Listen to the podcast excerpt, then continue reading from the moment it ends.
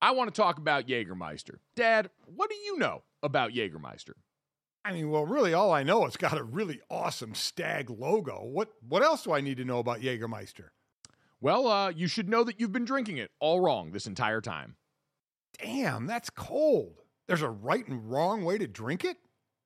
Yes, there is, Dad. You should be drinking it ice cold at zero degrees Fahrenheit to be exact.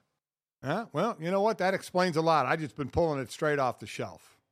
Oh, Dad, I'm so glad I got to you in time. No, that is entirely wrong. The only way to serve Jägermeister is ice cold. So, wherever you're at, if you're hanging out with friends, or you're at the bar, or you're helping your dear sweet father try and get right, call the shots. Cheers with ice cold shots of Jägermeister. Damn, that's cold. And remember to check out Jägermeister at www.draftkingsxjagermeister.com. Remember, drink responsibly.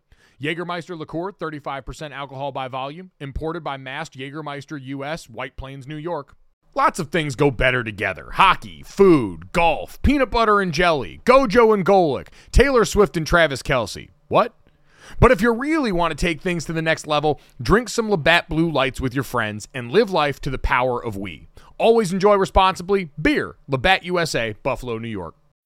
When you need mealtime inspiration, it's worth shopping Kroger, where you'll find over 30,000 mouth-watering choices that excite your inner foodie. And no matter what tasty choice you make, you'll enjoy our everyday low prices, plus extra ways to save, like digital coupons worth over $600 each week. You can also save up to $1 off per gallon at the pump with fuel points. More savings and more inspiring flavors make shopping Kroger worth it every time. Kroger, fresh for everyone. Fuel restrictions apply. You're listening to DraftKings Network.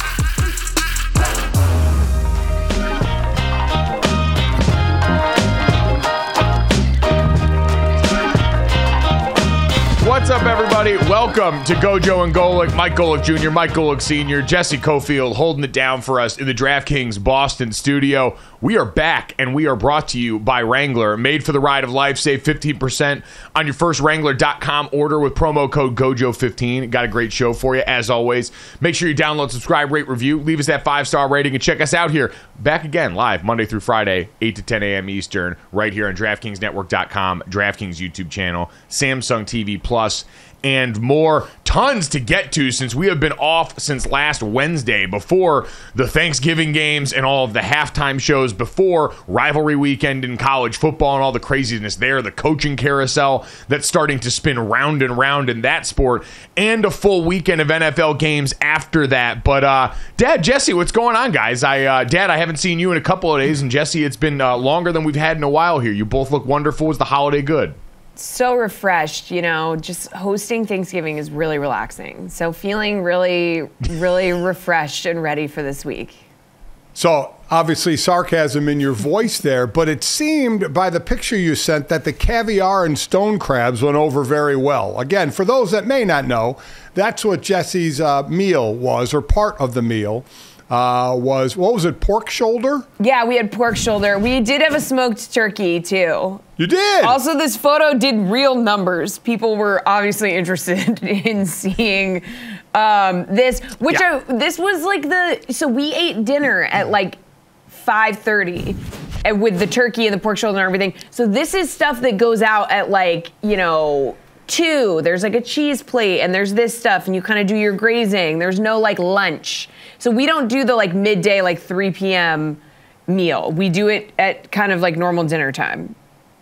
Yeah, we don't we don't do the 3 p.m. either. We do like the noon Oh. or one o'clock area. Okay. Yeah. one o'clock to two o'clock, no later than that. That's our first meal, and then everything is tucked away for an hour or two before it's all brought back out for then a second meal. Uh, again, both meals involve dessert as well. So I was always, you know, whenever we were uh, at a place they didn't eat till five thirty or six, I thought, my God, that's too long. And I'll fill up. That's the problem is I fill up on everything else. I have no self control to not slam None. dip and chips and anything else that's out there for an appetizer. And I sit down for the meal and all of a sudden I'm full. So I'm not a big fan of eating late. You would have been slamming that caviar, No. just filling up on. No, I would not have. Fish eggs. No. God, Yeah. just pounding caviar. Mm-hmm. Man Yep. knows one speed when it comes to the eggs, and that is full speed. We will Mike, get have to you had caviar? a full plate of Thanksgiving. Uh, no, I have not had caviar, and I, I don't know when I'll next be in a setting, unless we go to one of Jessie's like fancy Gatsby parties where we can do this. Because I don't know of another setting where I might be able to even encounter caviar. I'll get because some Jessie, I can feel comfortable saying this. You are my only caviar friend. I- like I don't have friends that would be in the weight class to even have caviar as an option at their dinner table. So thank you for introducing me to a very different world. You're welcome. And I would just like to say this is a special occasion food. It's not like I just have caviar at my house all the time. So I just want to lay that out. Somehow, somehow, Mike, I see you and I at Jessie's house trying the caviar, and we'd be reenacting Tom Hanks in Big, and just kind of letting it fall out of our mouth as we taste it for the first time. I just yeah, know I just, you'd I hate just it. Don't see it. I just know you'd Yeah. hate it. Yeah. We won't we won't waste anybody's caviar. What we will do is maybe reheat it up in a plate with leftovers. We do have some Thanksgiving leftovers to get to on this show coming up in a little bit. Also, much the same way that in a broadcast when a whole different channel of people or you're watching a different game and they send you to the second one on like CBS, we would like to welcome in all of the people that haven't been decorating for Christmas and putting their decorations up and listening to Christmas music to the holiday season. We've been expecting you. Welcome to the saving light of all of this fun uh, as we get going here. And that translated right into the NFL weekend, guys. We had a doozy this weekend. I feel like we got a lot of narrative stuff pushed ahead, and no better place to start with that than the Ravens Chargers on Sunday Night Football. Two teams that seem always a bit perplexing and tied together. The Baltimore Ravens get a 2010 win over the Chargers, Dad, and we've seen frustrated Brandon Staley in the prior weeks. It feels like every week we're waiting around wondering what might be the straw that breaks the camel's back when it comes to his tenure with the Ravens. But he kind of was able to flip the script last night. A defense that had been so maligned, especially on the back end coming off that last game, really was able to hold this Baltimore Ravens offense in check for a large portion of the night. So, Dad, did you come out of this feeling any better or worse about Brandon Staley's future with the Chargers? No, I, I think I, I almost think that that's pretty close to being sealed, unfortunately, because the bottom line is they still lost. You know, we, we know there's nothing moral going on, uh, moral victories going on. There's nothing moral going on. No moral victories going on uh, in the in the Nothing NFL. moral going on with So- the Chargers locker. So while, while the defense did play better, and that's Brandon Staley's side of the ball, they switched up some personnel in the secondary, which seemed to help them, and and you know held somewhat this offense in check to to 20 points. The, Baltimore defense is just fantastic, though. As, we, as we'll talk about uh, what's going to keep them going, but you do have Lamar Jackson, obviously, to give you some big plays. But no, not really. I I, I don't think while the Chargers lose close games. Now this was a what a 10 point game, but you know, they, they had it close in this one. You know, they had it 13 10 in a drive with under two minutes to go uh, before then Baltimore got kind of an easy run touchdown when they were trying to burn the clock. So it was it didn't it 10 points. It didn't really look like 10 points. It was looking like the Chargers maybe could make a game out of this, but I don't I don't think so uh, with the Chargers. Certainly, congrats to Lamar, one of now four quarterbacks with 5,000 rushing yards. He did it in the fewest games. In 82 games, Michael Vick had been the fewest at 104 games, throwing Russell Wilson and Cam Newton, I believe, as the other ones. But, uh, you know, like we're going to talk about with Buffalo when how they were in that game because of Josh Allen's running and with Lamar Jackson's legs. We can sit here and talk about them passing better and a different offense in Baltimore. I get it, but those two teams are going nowhere if those quarterbacks aren't running the ball a decent amount of time because of the uh, how how well they do run the ball. Eh, Does that worry you at all? Like, I, I look at this Ravens offense and I feel like we keep waiting for the next version of it to install and the passing attack to start to catch up with it. Now, in this game, Zay Flowers had a receiving touchdown and then the end around to seal the game. He's been everything that you've hoped for. And God, for the Chargers, look away every time that pops up, knowing that one pick after you took Quentin Johnston, who so far has really struggled compared to a lot of the other rookie receivers in this opening stanza, you saw the guy that you could have and would have fit very well into the fold there. But, Dad, 177 passing yards last night against the Chargers defense that came into that game, second to last in yards per attempt allowed through the air, 25th in completion percentage allowed by opponents, and giving up the fifth most passing first downs in the NFL. That to me was kind of a concern where you looked at this as an easy opportunity for them to be able to create some matchups downfield and they weren't able to do it against a unit that I get shuffled things around. And I'm sure you know how it is. I mean, we talk about this all the time when we had the Alabama guys on. Nick Saban's the secondary coach, so who gets it the hardest in practice? It's always going to be the Alabama DBs. There's always going to be an right. emphasis on that room for Brandon Staley. When that's your side of the ball, and when that group in particular has been the issue lately, you knew he was going to spend time harping on it. But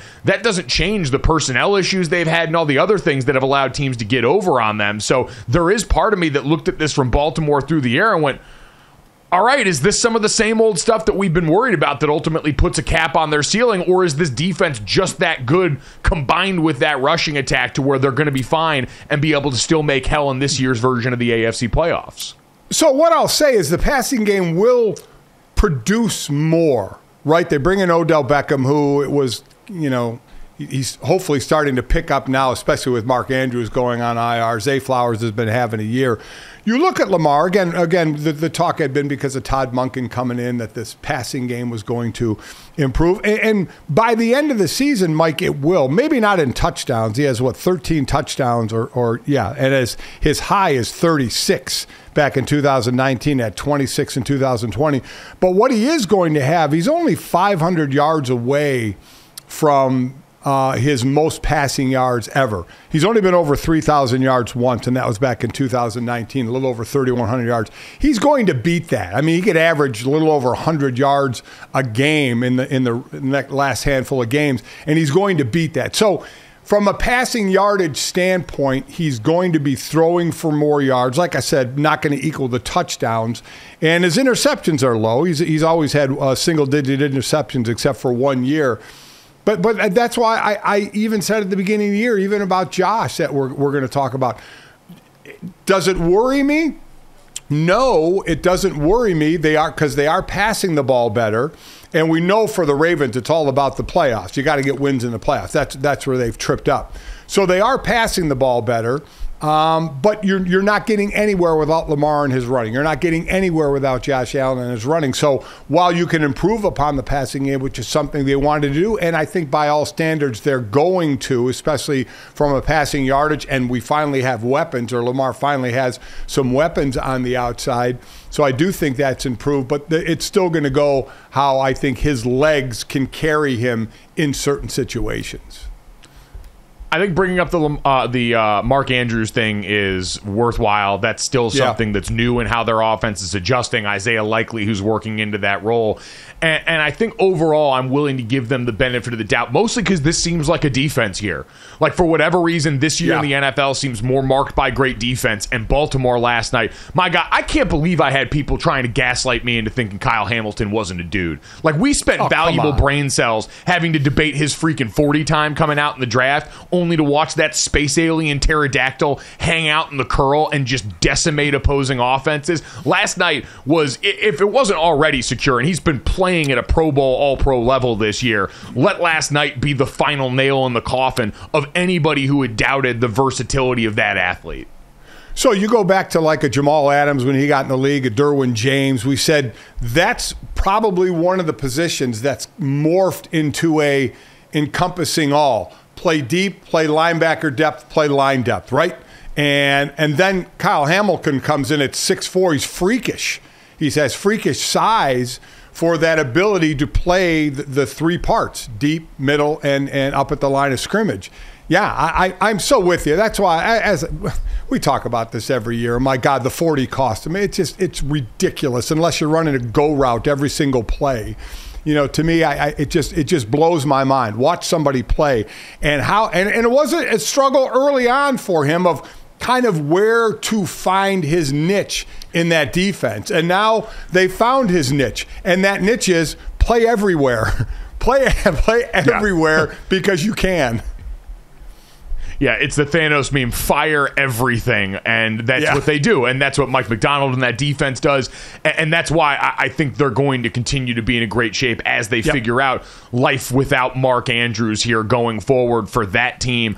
Uh, Dad, you've brought up Josh Allen a couple of times, so Jessie, let's get to Josh Allen and the biggest game of the Sunday slate: the Eagles and the Buffalo Bills. That is an absolute classic. My God, yeah, this one was a total instant classic. So, you know, Eagles won 37 34. They were down 17 to 7 at the half. And guys, the Eagles have now tied the longest streak of comeback wins in a single season. So they are only the fourth team in league history to win four straight games while trailing at halftime. And when this was coming down to the wire, okay, nothing was rattling Jalen Hurts. The image of him with just no reaction as Jake Elliott kicked the 59 yarder in the rain, sending the game to OT. It's going viral. He's just sitting there like, here we go. And then after scoring the game winner in overtime, he was unruffled, just like, what do you expect? What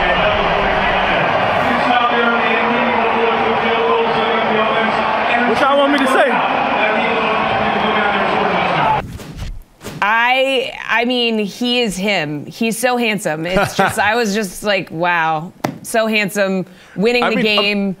He's got it all. Oh, God, he That, really that does. quarterback center exchange, he is actually getting the ball snapped to him from a sexier man somehow. You wouldn't Yeah, think it's about that? normally possible until you remember that Jason Kelce is the one handing him the football on each and every snap. So hubba hubba with that battery for the Philadelphia Eagles. That's also sneaky become my favorite part of being at games now is watching after the game because he see you see him there with the selfie video. Teams in the NFL love doing this from their account, and so I love watching after the game when some NFL social personnel member has to walk up to a guy that just finished going out and slamming himself into other 300 pounders for three hours and hands him this little phone so he can talk to the fans there. And eh, as Jessie mentioned, Dad, Jalen Hurts once again calm, cool, collected in a game that was an absolute slop fest. It was raining the entire night. They broke out the Kelly Green jerseys again in a way that I was not prepared for. And I knew right away once I saw that Buffalo was in trouble, despite the fact that early on they were able to bother Jalen Hurts a lot in the first half of this game. So what changed, Dad? What changed Well- from one half to the other for this Philadelphia Eagles team? Well, I mean, for Philadelphia Eagles, you know, we've talked about them all year of they're winning. They're the first 10 win team, but we keep waiting for like them to put an entire game together, right? It's kind of the weirdest thing. They're the best team in football, the best record in football. We're still kind of waiting till they get consistently put it together because as Jessie mentioned, they're coming from behind. Four times down at halftime. Two times 10 points to KC and 10 points yesterday and they come back and win. So they've become this second half team, and you always wonder. So you give a lot of credit to adjustments at halftime. Right now, it's still execution on the field, but you're down for a reason. Whatever that reason is, it could be different. You could be out executed, you could be turnovers, whatever the reason is, but you come out and you're able to flip the script a bit that that to me i'm always so interested in how you come out. Well we talk a lot about the middle eight right mike? The last four minutes of a half the first four minutes of the third quarter. And the third quarter to me is so key on how you come back from something. How do you react to what has been done to you? Because you look buffalo put up over 500 yards over 500 yards of total offense. Josh Allen threw for over 300. Also rushed for, he accounted for four touchdowns. Jalen for five touchdowns. I mean, Yeah. you got your money's worth in this one, but Philly has become such an excellent or, or a better second half team from whether it's an X's and O standpoint or an execution standpoint. You know, they, they have been getting it done in, in, in that case in, in the second half. So uh, this this doesn't shock me now the game was over in overtime. That pass to Gabe Davis, I mean, this game is over. Buffalo is winning this game. I don't know how those two missed the connection, Josh Allen and Gabe Davis, in the end zone in Yeah. overtime. But a touchdown, first drive, that would have been the end of the game. Gabe Davis threw his helmet on the sideline. He was ticked. I don't know where that one went wrong, where the miscommunication was, but Gabe Davis was more to the outside, toward the outside pylon, and Josh Allen threw it more to the inside. That was the ball game. Uh, so, and then give credit to Jake Yeah. Elliott. I mean, you kick For- a 59 For anyone that missed it, by the way, it was that final third down play for the Buffalo Bills in overtime. Philly sends an all out blitz to their credit on defense, and Josh Allen has to try and throw it right away. Gabe Davis runs a corner, Josh Allen throws it straight, and the rest is history on that one, Dad. Oh. And I think that's one of those things when you look at in overtime what the story of this is going to be. A lot of Buffalo Bills fans upset with Sean McDermott because on one side you had the Philadelphia Eagles defense that seemed aggressive in the certain situations they needed to be in overtime. While we watched the final drive for Philadelphia and Sean McDermott's Buffalo defense that he's in charge of, that he's calling the plays of, sat back, gave him soft zones, yep. gave him easy completions on that drive to get down in range for the kicker and Jake Elliott that you're talking about that had gone out there and been nails. And so I think there's understandably some frustration on the Buffalo side with how their defense decided to play the most important points in the game because they had been so great early in the game when really Philadelphia's, I think, adjustment was simplify and let your great players be great. I saw Mina yeah. Kimes tweet it that they're never out of a game because surprise, surprise, they've got great players, but it allows you to just go out there and say, all right, hey, we're going to lean a little bit more on the run. They got the ball into D'Andre Swift's hands a little bit more. Hey, we're going to lean back into the RPO passing game. That's such an easy part of this because our quarterback, despite being banged up right now and despite having an O line without Lane Johnson playing right tackle last right. night, which was kind of a late surprise for them, they were able to adjust and compensate for that in pretty simple ways because again, when you're incredibly talented, it allows you to have to simple it allows you to simplify what you're doing and not have to go through all the bells and whistles because of it. 31 pass attempts, 32 runs for 185 yards, by the way, on the ground. Uh, Jalen Hurts had the same amount of carries as D'Andre Swift. I mean, that's that's their magic sauce. And then on the touchdown play, that's when Buffalo did get aggressive, right? They they went hard yeah. to their left, and Jalen Hurts runs the quarterback draw to his left, away from where the blitz was going, and easy touchdown to end it. So that was a, was a tough ending for Buffalo and another big win for Philadelphia. Yeah, I think you look at the Eagles, it was a weird, underwhelming night for the majority of the night, and they're going to find a way. Meanwhile, this Buffalo team played great, looked like a great football team, but now because turnovers went so far out of whack for them for such a long stretch, they're going to be in must win territory every game for the rest of the season. I want to talk about Jägermeister. Dad, what do you know about Jägermeister? I mean, well, really, all I know it's got a really awesome stag logo. What what else do I need to know about Jägermeister? Well, uh, you should know that you've been drinking it all wrong this entire time. Damn, that's cold. There's a right and wrong way to drink it? Yes, there is, Dad. You should be drinking it ice cold at zero degrees Fahrenheit, to be exact. Uh, well, you know what? That explains a lot. I just been pulling it straight off the shelf. Oh, Dad, I'm so glad I got to you in time. No, that is entirely wrong. The only way to serve Jägermeister is ice cold. So, wherever you're at, if you're hanging out with friends, or you're at the bar, or you're helping your dear sweet father try and get right, call the shots. Cheers with ice cold shots of Jägermeister. Damn, that's cold. And remember to check out Jägermeister at www.draftkingsxjagermeister.com. Remember, drink responsibly.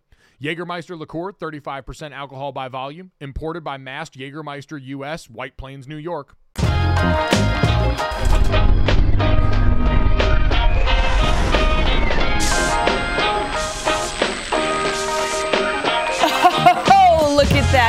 Graphic we just debuted. Absolutely incredible work, Billy. All right, good morning, everybody. Welcome back to Gojo and Golic. It is time for some sounds around the NFL. I'm just so blown away by that graphic. Um, mic'd up Monday. That's right. Let's get into it. It is presented by Wrangler. So let's start with the Steelers defeating the Bengals. Nobody could stop talking about how no Matt Canada equals Steelers gaining over 400 yards, a threshold they hadn't seen in 58 regular season games. Also outgained an opponent 424 yards to the Bengals 222 for the first time all season. Now, dis- despite this W, Mike Tomlin wasn't exactly ready to say we did it.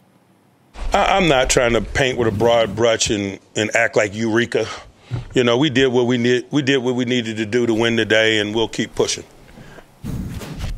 Guys, everybody is like, the Steelers gained over 400 yards. This is crazy. Look at their offense go. They still only put up 16 points. It is, but it's baby steps, and I'm sorry, it, it is impossible to avoid the addition by subtraction that we've seen in the NFL the last couple of weeks, Dad, between Josh McDaniels getting fired and the and the Las Vegas Raiders all of a sudden looking like a real football team that's making use of all the talent on their offense, and then now with this, with Matt Canada, who had been so maligned for so long, and there had been so much focus on that. I, I get they still probably didn't look a ton different, but Dad, to actually get over that threshold to see Kenny Pickett pushing the ball downfield in the immediate wake of that was objectively hilarious. So I, I mean, I get the 16 points, but but let's let's dive into to Kenny Pickett. Right, this was his highest completion percentage game of the year, and he threw the ball 38 times, completing 24, so over 72 percent, and no, no touchdowns, no interceptions. And so there might be people that say, well, he probably just threw the ball sideways a lot. This was his second highest average throw, was 8.4 uh, of the year. One one game it was over nine or right at nine. So the ball was still going down the field, uh, again, just about as, as much as it's been this season. And he had his highest completion percentage. And really, it was the tight ends. He was 12 of 14 to tight ends. So I've always said tight ends can be your best friend. You know what? So not, why not use them? And they were big yesterday for the Steelers. And that was a big part of that offense. So while, yeah, they only put up 16 points, you could see the little improvement. Ball still going downfield a bit better completion percentage. So there, there, there is, I, I think, something to that. It didn't translate into a lot of points, but as we say, baby steps. I would agree. Yeah, I think he had a different voice in his ear. Mike Faulkner, the running or Eddie Faulkner, the running backs coach, took over the day to day stuff during the week. Mike Sullivan called the plays, and he right. said, you know, it's a difference in your ear, it's a different cadence, all that stuff. So I don't right. discount the effect that that had uh, Dad, they should be excited. This was a baby step. I think this had a lot more to do with the fact that you had the Jake Browning Bengals on the other side that completely yes. put that defense into a different place than they had been all year long. Look at the Jets for even the best defenses that get thrown out of whack by bad complementary football, it can undermine so much of what you do when the other teams just got so many cracks at this thing in the way that the Steelers did. So I think it helped a lot to be meeting the Bengals team at this particular juncture of their season where now there's no more Joe Burrow out there. And this isn't one of those teams where you can easily plug in a backup. No slight to Jake Browning, but that team is built to exist with Joe Burrow operating at the helm and elevating Agreed. the parts around it and yep. really nobody else. So I think think this win a lot more about the Bengals and where they're at than the Steelers, who I think we're still going to find out more about even in the post Matt Canada era with that offense. Let's stay in the AFC North, uh, Jessie. The Broncos go ahead and ride all over another really good defense in the NFL. Yes, yeah, so they ended the Browns' uh, three-game winning streak, taking that one 29 to 12. Denver still streaking five straight wins all versus teams that are over 500. And after the game, Russell Wilson, he's feeling that W vibe. Yeah, I, I think first of all, we're resilient. You know, I think the best part about us is we've been resilient for all these games. We've played some really great teams. You know, some, you know, top echelon teams. You know, obviously in the AFC, there's always adversity, and how you handle the adversity really shows who you can, who you are and who you can be as a team and as a player. And um, I think you know we've handled the adversity. And senior, the, senior, the coach I, got himself. I know you love this one. This game was a scorigami. Oh God! It's your favorite. Oh, that's right. Yeah, it's a scorigami, guys. I, I texted my dad and I thought he wanted to die as soon as I sent it to him there. It's become the thing that I will just plague him with for the rest of his life. So happy scorigami to dad and all the others Great. who celebrate here. One of the unique scores that we hadn't had in NFL history. Crossed off the list Whatever. thanks to Russell Wilson and this Denver Broncos team, dad, that I, I don't look, the defense is obviously the story because I saw Bill Barnwell tweet they gave up 70 points and now in the midst of this five game winning streak, right. they've given up 80 during this entire stretch. So it's been a complete turnaround on that side. But I looked up the other day. Russell Wilson's fifth in the NFL in passer rating right now. Yes. Like he looks comfortable. This offense is so sure of who it is now. It starts up front. Javonte Williams and this offensive line are no doubt the engine that make it go. But Dad Courtland Sutton during this stretch has been a great stretch the field threat for them. Didn't have a reception of over 30 yards in the first six game and now has at least one in four of the last five games during this win streak. So between that, how comfortable Russell Wilson looks, buying time and extending plays in the pocket, this Broncos team does seem to have a lot of momentum building towards next season, if not the end of this season. Yeah, listen, uh, 20 touchdowns, four interceptions. He's not turning the ball over. And, you know, we're, we're going to look at the offense because we always look at the relationship of Sean Payton and Russell Wilson and how this was going to work. And it's certainly I, I heard him in a in a um, kind of in an interview talking about the progression of this team and, and how it's gone. Let's look at the defense, right? And is it sustainable what they're doing? In the la- they have a five game winning streak going on. Same with the Eagles, five game winning streak. In the last four games, they have 15 takeaways. And you know how yeah. those that goes, Mike. It comes in bunches, and then all of a sudden it disappears. So, can you keep that up? But normally, once it starts coming, you have you kind of have that year where you can keep getting the turnovers. We'll see because that's been a monster, monster part of that is changing possession. Obviously, with the Browns in this game. They get their starting quarterback uh, hurt on a on a, uh, a, play that was a roughing the passer, which quite honestly I didn't really think was roughing the passer. Yet he took a hard shot in this one. So give give that and Myles Garrett. Now we kept talking about this uh, Cleveland Brown defense keeping you in games. Myles Garrett in a sling after that game could barely put on his own shirt. So that's something to keep an eye on yeah. because if they're going anywhere, and right now they're in the playoffs. Right now they are, but if they're going to continue that, they got to keep that defense healthy. I agree. I think the Broncos turnover stuff is unsustainable. That's why I go back to what's the metric for success this year? Is Sean Payton able to get Russell Wilson back online? So far, the right. answer seems yes. That's the positive. I hold on to it. Then weird game plan for the Browns too. Way too much drop back stuff with DTR when yeah. this game was still within reach. I was really not sure, and I know Mark Sanchez calling the game was too. Why you weren't running the ball more with him? So another game that feels a little bit more about the opponent than maybe the team that won. But Jessie, let's get to one more here with the Giants taking down the Patriots in an offensively offensive game. Yeah, real stinker this one. So Giants defeating the Patriots with nothing really on the line here except for draft positioning. Uh, but there was some drama. Okay, the internet was a buzz with reports that Brian Daboll, his relationship with defensive coordinator Wink Martindale was in a bad place. So Daboll responded by one, rewarding him with a game ball, following, like you said, the offense stunk. It was a defense fueled game right there. And then he responded to the tension after the game. Take a listen to what he had to say about what was really going down between these two. Uh, yeah, I'd say the, the, the biggest argument Wink and I have had is who has the last piece of pizza. So got a lot of respect for Wink. Um, done a good job. So I'll leave it at that.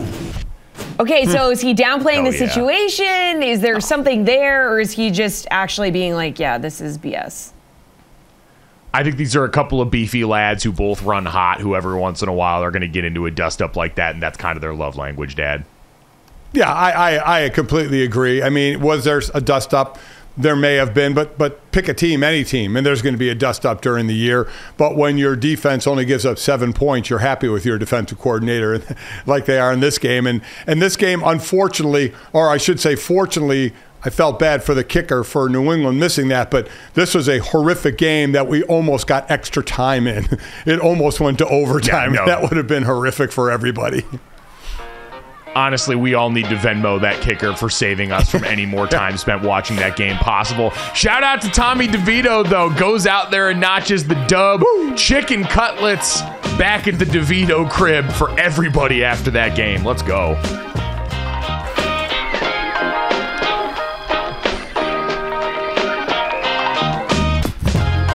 The NBA playoffs are heating up, and so is the action on DraftKings Sportsbook, an official sports betting partner of the NBA. With same game parlays, live betting, odds boosts, and so much more, don't miss out as the NBA postseason winds down. And now that the Boston Celtics have slayed the boogeyman in the Miami Heat, Boston fans, we feel a little bit more confident about the situation.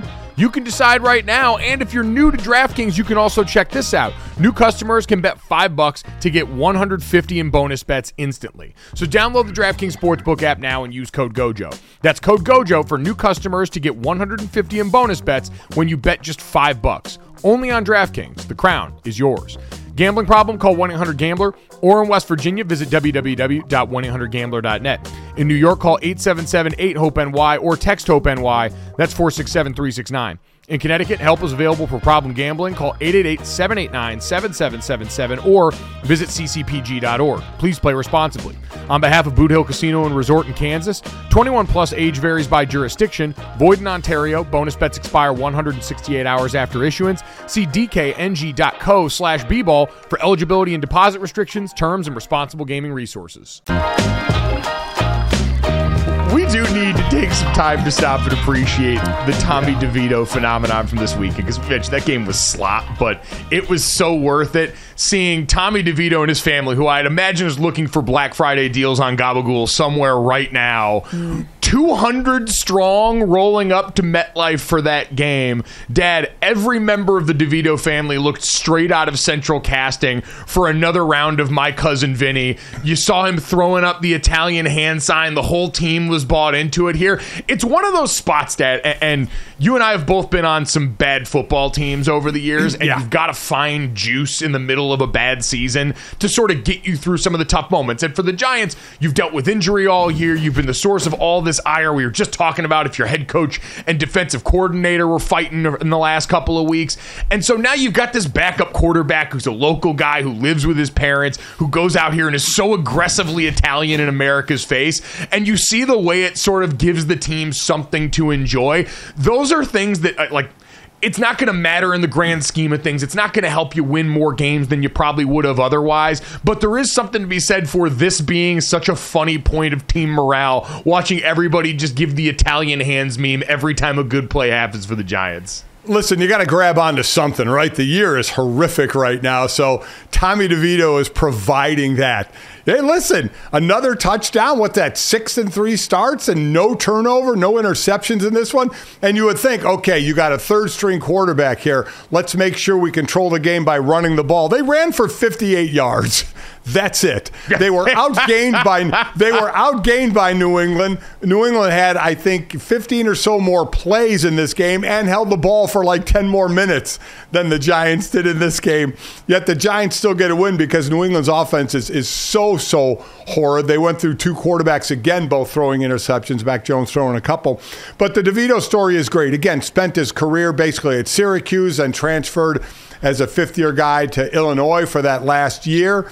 And it's just, it's a great story, right? It's just a, I mean, me and your mother were sitting here talking, watching this game go, and you wondered if he's saying, hey, guys, party at my mom's house after the game, man, and, and go to, you know, one of these oh. neighborhoods where they got the fenced in backyard and all the Giants are there. After the game. Oh, oh! I mean, you know, and there's chicken cutlets out there and lasagna out there. I mean, listen, he's playing into it all, man. So let's play into it back, because you know what? Bottom line is they're winning. They're having fun. The game is supposed to be fun. The season is awful, but what a great story that he is leaning into. The teammates are leaning to in, in, into it as well. I, I just stand and tip my cap. It is just such a cool story. I mean, this is his shot, right? To like get yes. some good. Yeah marketing deals, right? Some good sponsorships. Like, you know, they're coming down the pipeline with his very, very aggressively Italian persona.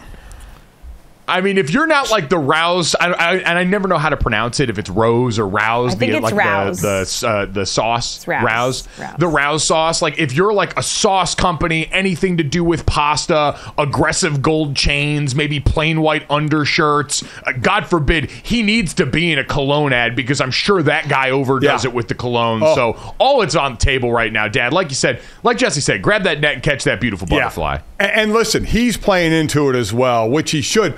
But to the football point, what he's what he's trying to show is listen, he's not the future quarterback of this team and probably not the future quarterback of another team, but what he's doing is he's gaining trust that he could be around. Listen, because holding the clipboard uh, for a number of years won't suck.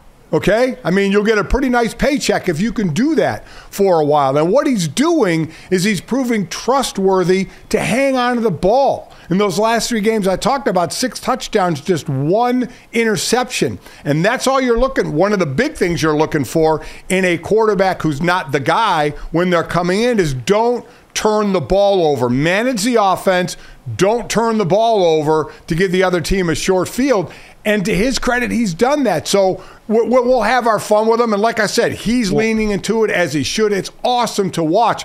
But from the football side, he's got to be gaining some trust as a guy who won't go in and make that bad mistake or that turnover. Well, and what an embarrassing foil on the other side for the Patriots, who everything you just described did the exact opposite. Refused to stop giving Yep. the football away. Were absolutely shredded by this. And credit to the Giants defense. No Dexter Lawrence out there, who I think is by far their best defensive Right. player and completely changes the math on a lot of the pass rushing stuff. Kayvon Thibodeaux and the rest of those guys bowed up and made it happen in this game. And dad, for the Patriots, I, I, it just continues to get worse. You had the Bill Belichick not naming a starter all week. Mac Jones goes out there at first and honestly does not look like he wants to be playing football right now anymore. It looks like a thoroughly miserable exercise for Mac Jones to be out on the field at this juncture. And you keep waiting and thinking, oh, it's Bill Belichick. Certainly they're not going to go out this sorry. And every week they continue to find new lows. It's it's it's horrible right now, and I mean, especially when you put it in the backdrop of those seven Super Bowls, of, of those parades going on in Boston, and the fact that you had the goat as your quarterback and what you've gone to, right? And you see what the other side is, what it was before Tom started there, and what it was after Tom left. Now, again, I'm not sitting here saying that Bill Belichick doesn't de- deserve credit for the, the the incredible job that the Patriots has done and what he's done. He's, he's a walk-in Hall of Famer, obviously, like Tom Brady. They could both go in hand in hand. Uh, they both had a lot to do with it. But we are seeing, boy, what happens when you don't have a great quarterback, right? Because they don't. They don't have a quarterback. Forgetting about a great quarterback. No. They and, and that's always the toughest part when you're running out the string to your season and you know the most important position on your team, you have to start over. And that's where a number of teams are every year, and that's where the, the New England Patriots are.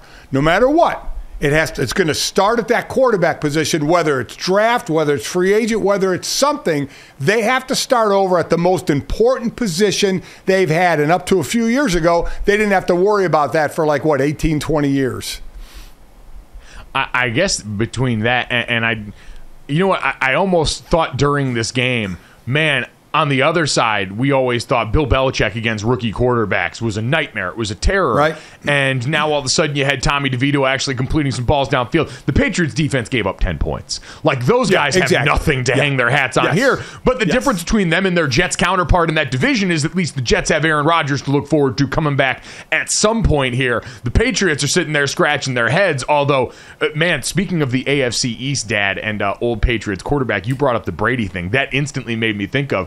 Did you see on Sunday NFL Countdown Alex Smith completely sideswipe Rex Ryan Oh. in the middle of that clip, talking about Tom Brady saying that the NFL is mediocre compared to when he was in the league, and Alex Smith takes out the blowtorch. And I genuinely think, for people that missed it, he talked about the fact that Tom Brady played in one of the least competitive divisions on earth during his tenure in New England in that version of the AFC. And Alex Smith is going off, I think, in defense of a lot of the guys still currently playing, how Right. others perceived that Patriots run. Clearly, this is a little window into some other people's psyche. Completely, I think, forgetting that Rex Ryan, who is sitting next to him, coached not one but two of those Yep. teams inside the AFC East in the Jets and in the Bills during that run for Tom Brady. And Rex is just sitting there, like making faces the whole time, thinking, Do you not realize you're just barbecuing me right now? Yeah, I don't think Alex Smith cared. Alex Smith wanted to get his point across, and he felt that that was a weak division. He didn't care who was around. The blowtorch, the blowtorch got out of control. It's like that hose that you just turn on and it just starts wielding everywhere, right? That's what Alex Smith was doing. He didn't care who was around. He was just going to fire shots.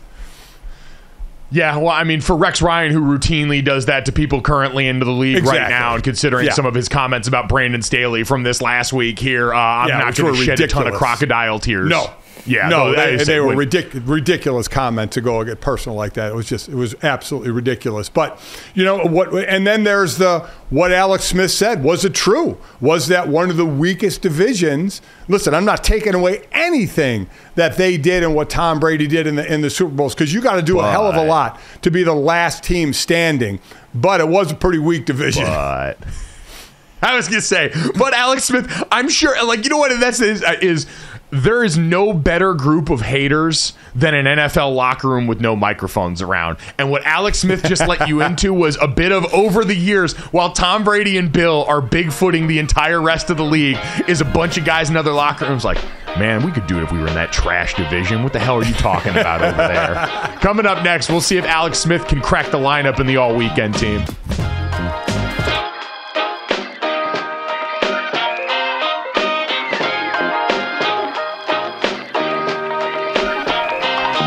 Back to GoJo and Golic. I'm Jessie Coffield. It's Monday, in case you were confused about what day of the week it was, because you just came out of your Thanksgiving stupor. So we need the guys to take a look back at the weekend that was and give us their all weekend team. Fellas, take it away. We got some good ones to choose from. Yeah, very excited for this one. We got a full platter, like you said, with Thursday and Friday in the hopper. We weren't on uh, then, and plenty to get to there. So, Dad, I want to start off. We'll go honorable mention, second team, first team.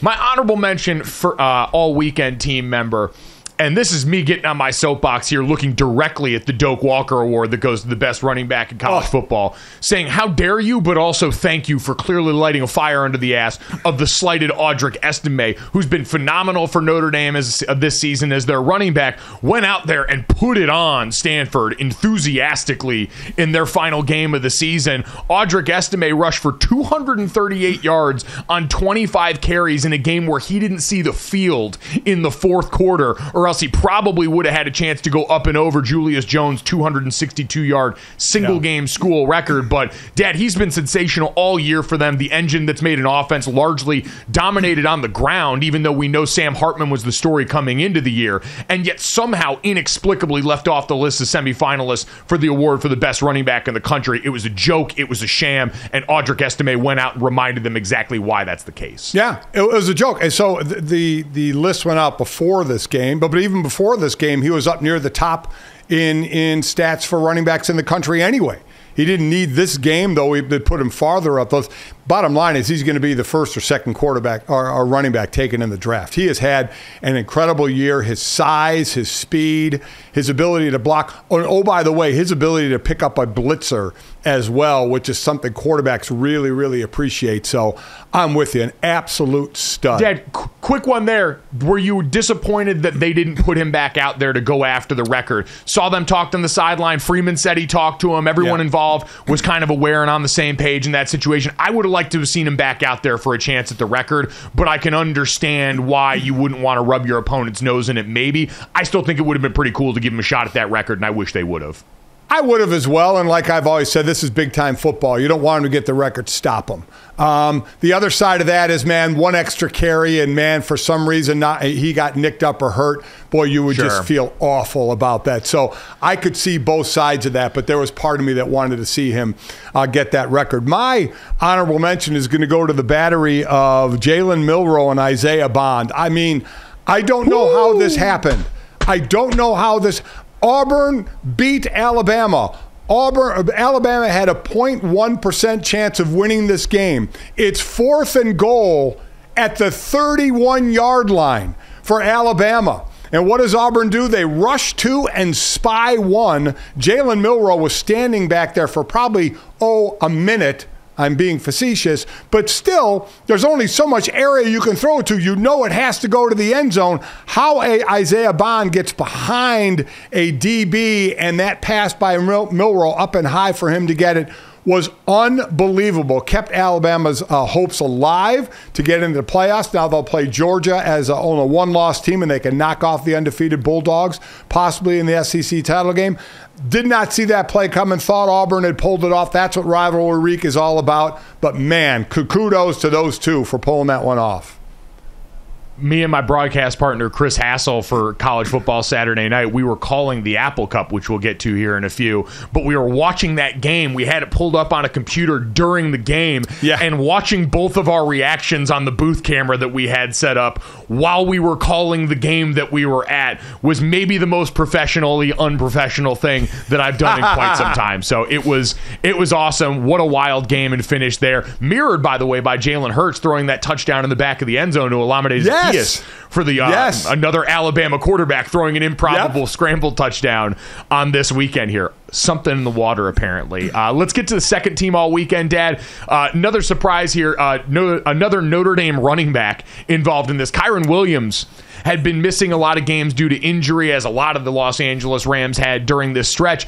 Made his return yesterday against the Arizona Cardinals to the tune of two over 200 all-purpose yards, 16 for a buck 43 on the ground, six for 61 through the air, and a couple of touchdowns as a receiver. Dad, he was sensational, and I've been so pumped for everyone in the NFL to see the Kyren Williams that we knew in college. This guy is an insanely tough runner who makes every offensive line that he is running behind better because of how he totes the rock. And to come back off the shelf like this and announce your presence, I get it's against the Cardinals defense, but man, he made it look like the Cardinals defense out there with that effort. Dude has nine touchdowns in his time on the field, six rushing and three receiving. going to be on everybody's fantasy team. I should have put him on mine yesterday for our DraftKings fantasy thing, and I didn't, and I paid the price for it. Incredible job out of him. My second team is going to go to our, our buddy who came on right before the football season to talk about the start of it and how much he is beloved around the country. I'm going to the Red Zone channel, Scott Hansen. Scott Hansen and what he was able to do as we're watching the red zone, and you start to hear that that that bell going off, that siren, whoop, whoop. You know that's the old fire alarm going off, and like, uh oh, do they gonna have to clear out the room? And Scott Hansen was able to stay in that room. He said, "I'm allowed to stay. I've been told it's safe for me to stay in here," and he stayed in there and got the job done. As you kept hearing those sirens going off in the background. What I didn't know is that there is a backup Yeah. crew in New Jersey at NFL Films that if something goes wrong out in LA, that they go to this studio and group at NFL Films in New Jersey to pick up the slack, and they were ready to go. I did not know that, but kudos to Scott Hansen for staying in that studio during the fire drill or, or, or fire alarm. Pros Pro. Yep. Pros Pro. Scott Hansen had a situation pop up that he couldn't have possibly prepared for, that he hadn't encountered in two decades doing this, and handled it flawlessly. Not surprised, but a tip of the cap to Scott. And you're right. Backup Red Zone channel crew Yeah. probably supplants bullpen catcher for the best job in sports Yep. now. Hang Yeah. out in the studio with everybody, probably well catered because it's on the NFL's Yes. dime, and sit there and watch football with your friends. Sounds like a pretty good deal. So, congrats. Awesome. It's absolutely incredible. All right, first team all weekend. I mentioned I was at the Apple Cup, Washington and Washington State, a rivalry that will continue through 2028, but not in this form. It won't be on Thanksgiving weekend anymore. It won't be Pac 12 rivals anymore. So, ostensibly, this felt final in certain ways. And for Washington, who was looking to cap an undefeated regular season, they were 11 0 for just the second time in school history. Their biggest game of the season so far had come down to a missed Oregon kick on their home field at Husky Stadium. This time around, it was a made kick that sent them to the promised land. Grady Gross, their kicker, who I remember during the game. I was wondering about how they were setting him up at the end, and I was about to say, Your kicker's on scholarship too. And then I paused because I was like, Wait a minute. I don't actually know if he is, so I caught myself in real time and just talked about how good he had been. And we found out after the game, as Kalen DeBoer awarded him a scholarship in the locker room, that he wasn't then, but he certainly was after the game. Take a look at this. Thanksgiving weekend. Okay, I'm thankful for Grady Gross. Yeah!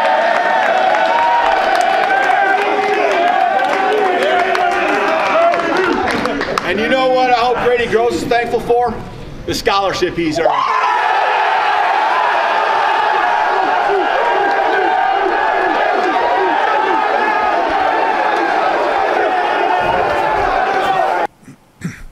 Wow. Chills. Chills every time when you get a moment like that. Well earned. You see how excited his teammates were for him. One of the coolest things you'll see all weekend. those moments never, ever, ever get old. What a, what a great job by him. What, what, what a game to set up now a Pac 12 championship game. By the way, uh, your quick trivia 10 years from now, what was the last Pac 12 regular season game?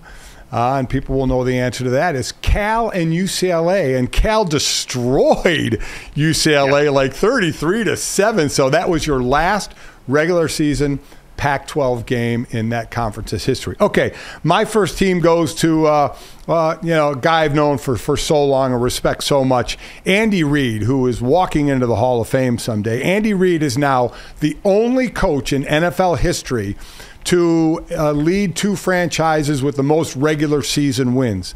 He has 130 regular season wins when he was in Philadelphia and got his 125th regular season win for the Chiefs when they beat the Raiders. Again, the only coach to lead in regular season wins for two franchises. So, congrats to Big Red, congrats to Andy, and uh, just an incredible accumulation on his side to go along with a few Super Bowls as well. Yeah, Andy Reid, really, we talk all the time about Bill Belichick as the GOAT when it comes to coaching, but Andy Reid in the modern era certainly has a claim to that as well.